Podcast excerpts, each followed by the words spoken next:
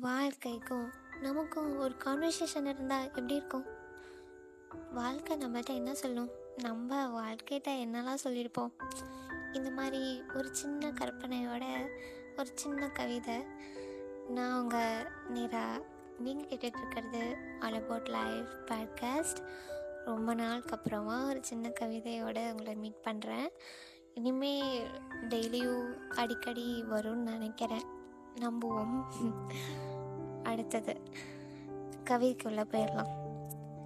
நீ என்னை தட்டி சிலையாக்க முயற்சி பண்ணுற எனக்கு எங்கே என்ன உடைச்சிடுவியோன்னு பயமாக இருக்குது மலை உச்சியில் நின்று மேகத்தை ரசிக்க சொல்கிற ஆனால் என் காலோ நடுங்கிட்டு இருக்கு. உன்னை புரிதலோட பாருன்னு சொல்கிற ஆனால்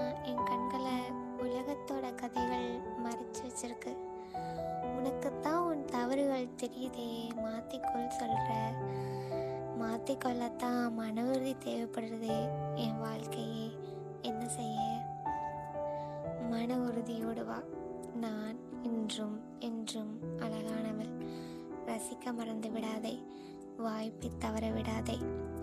நான் உனக்கு கொடுக்கப்பட்ட மொத்த நேரத்தில் ஒரு முறை மட்டும் வருபவள் மறந்து விடாதே. வாழ்க்கை.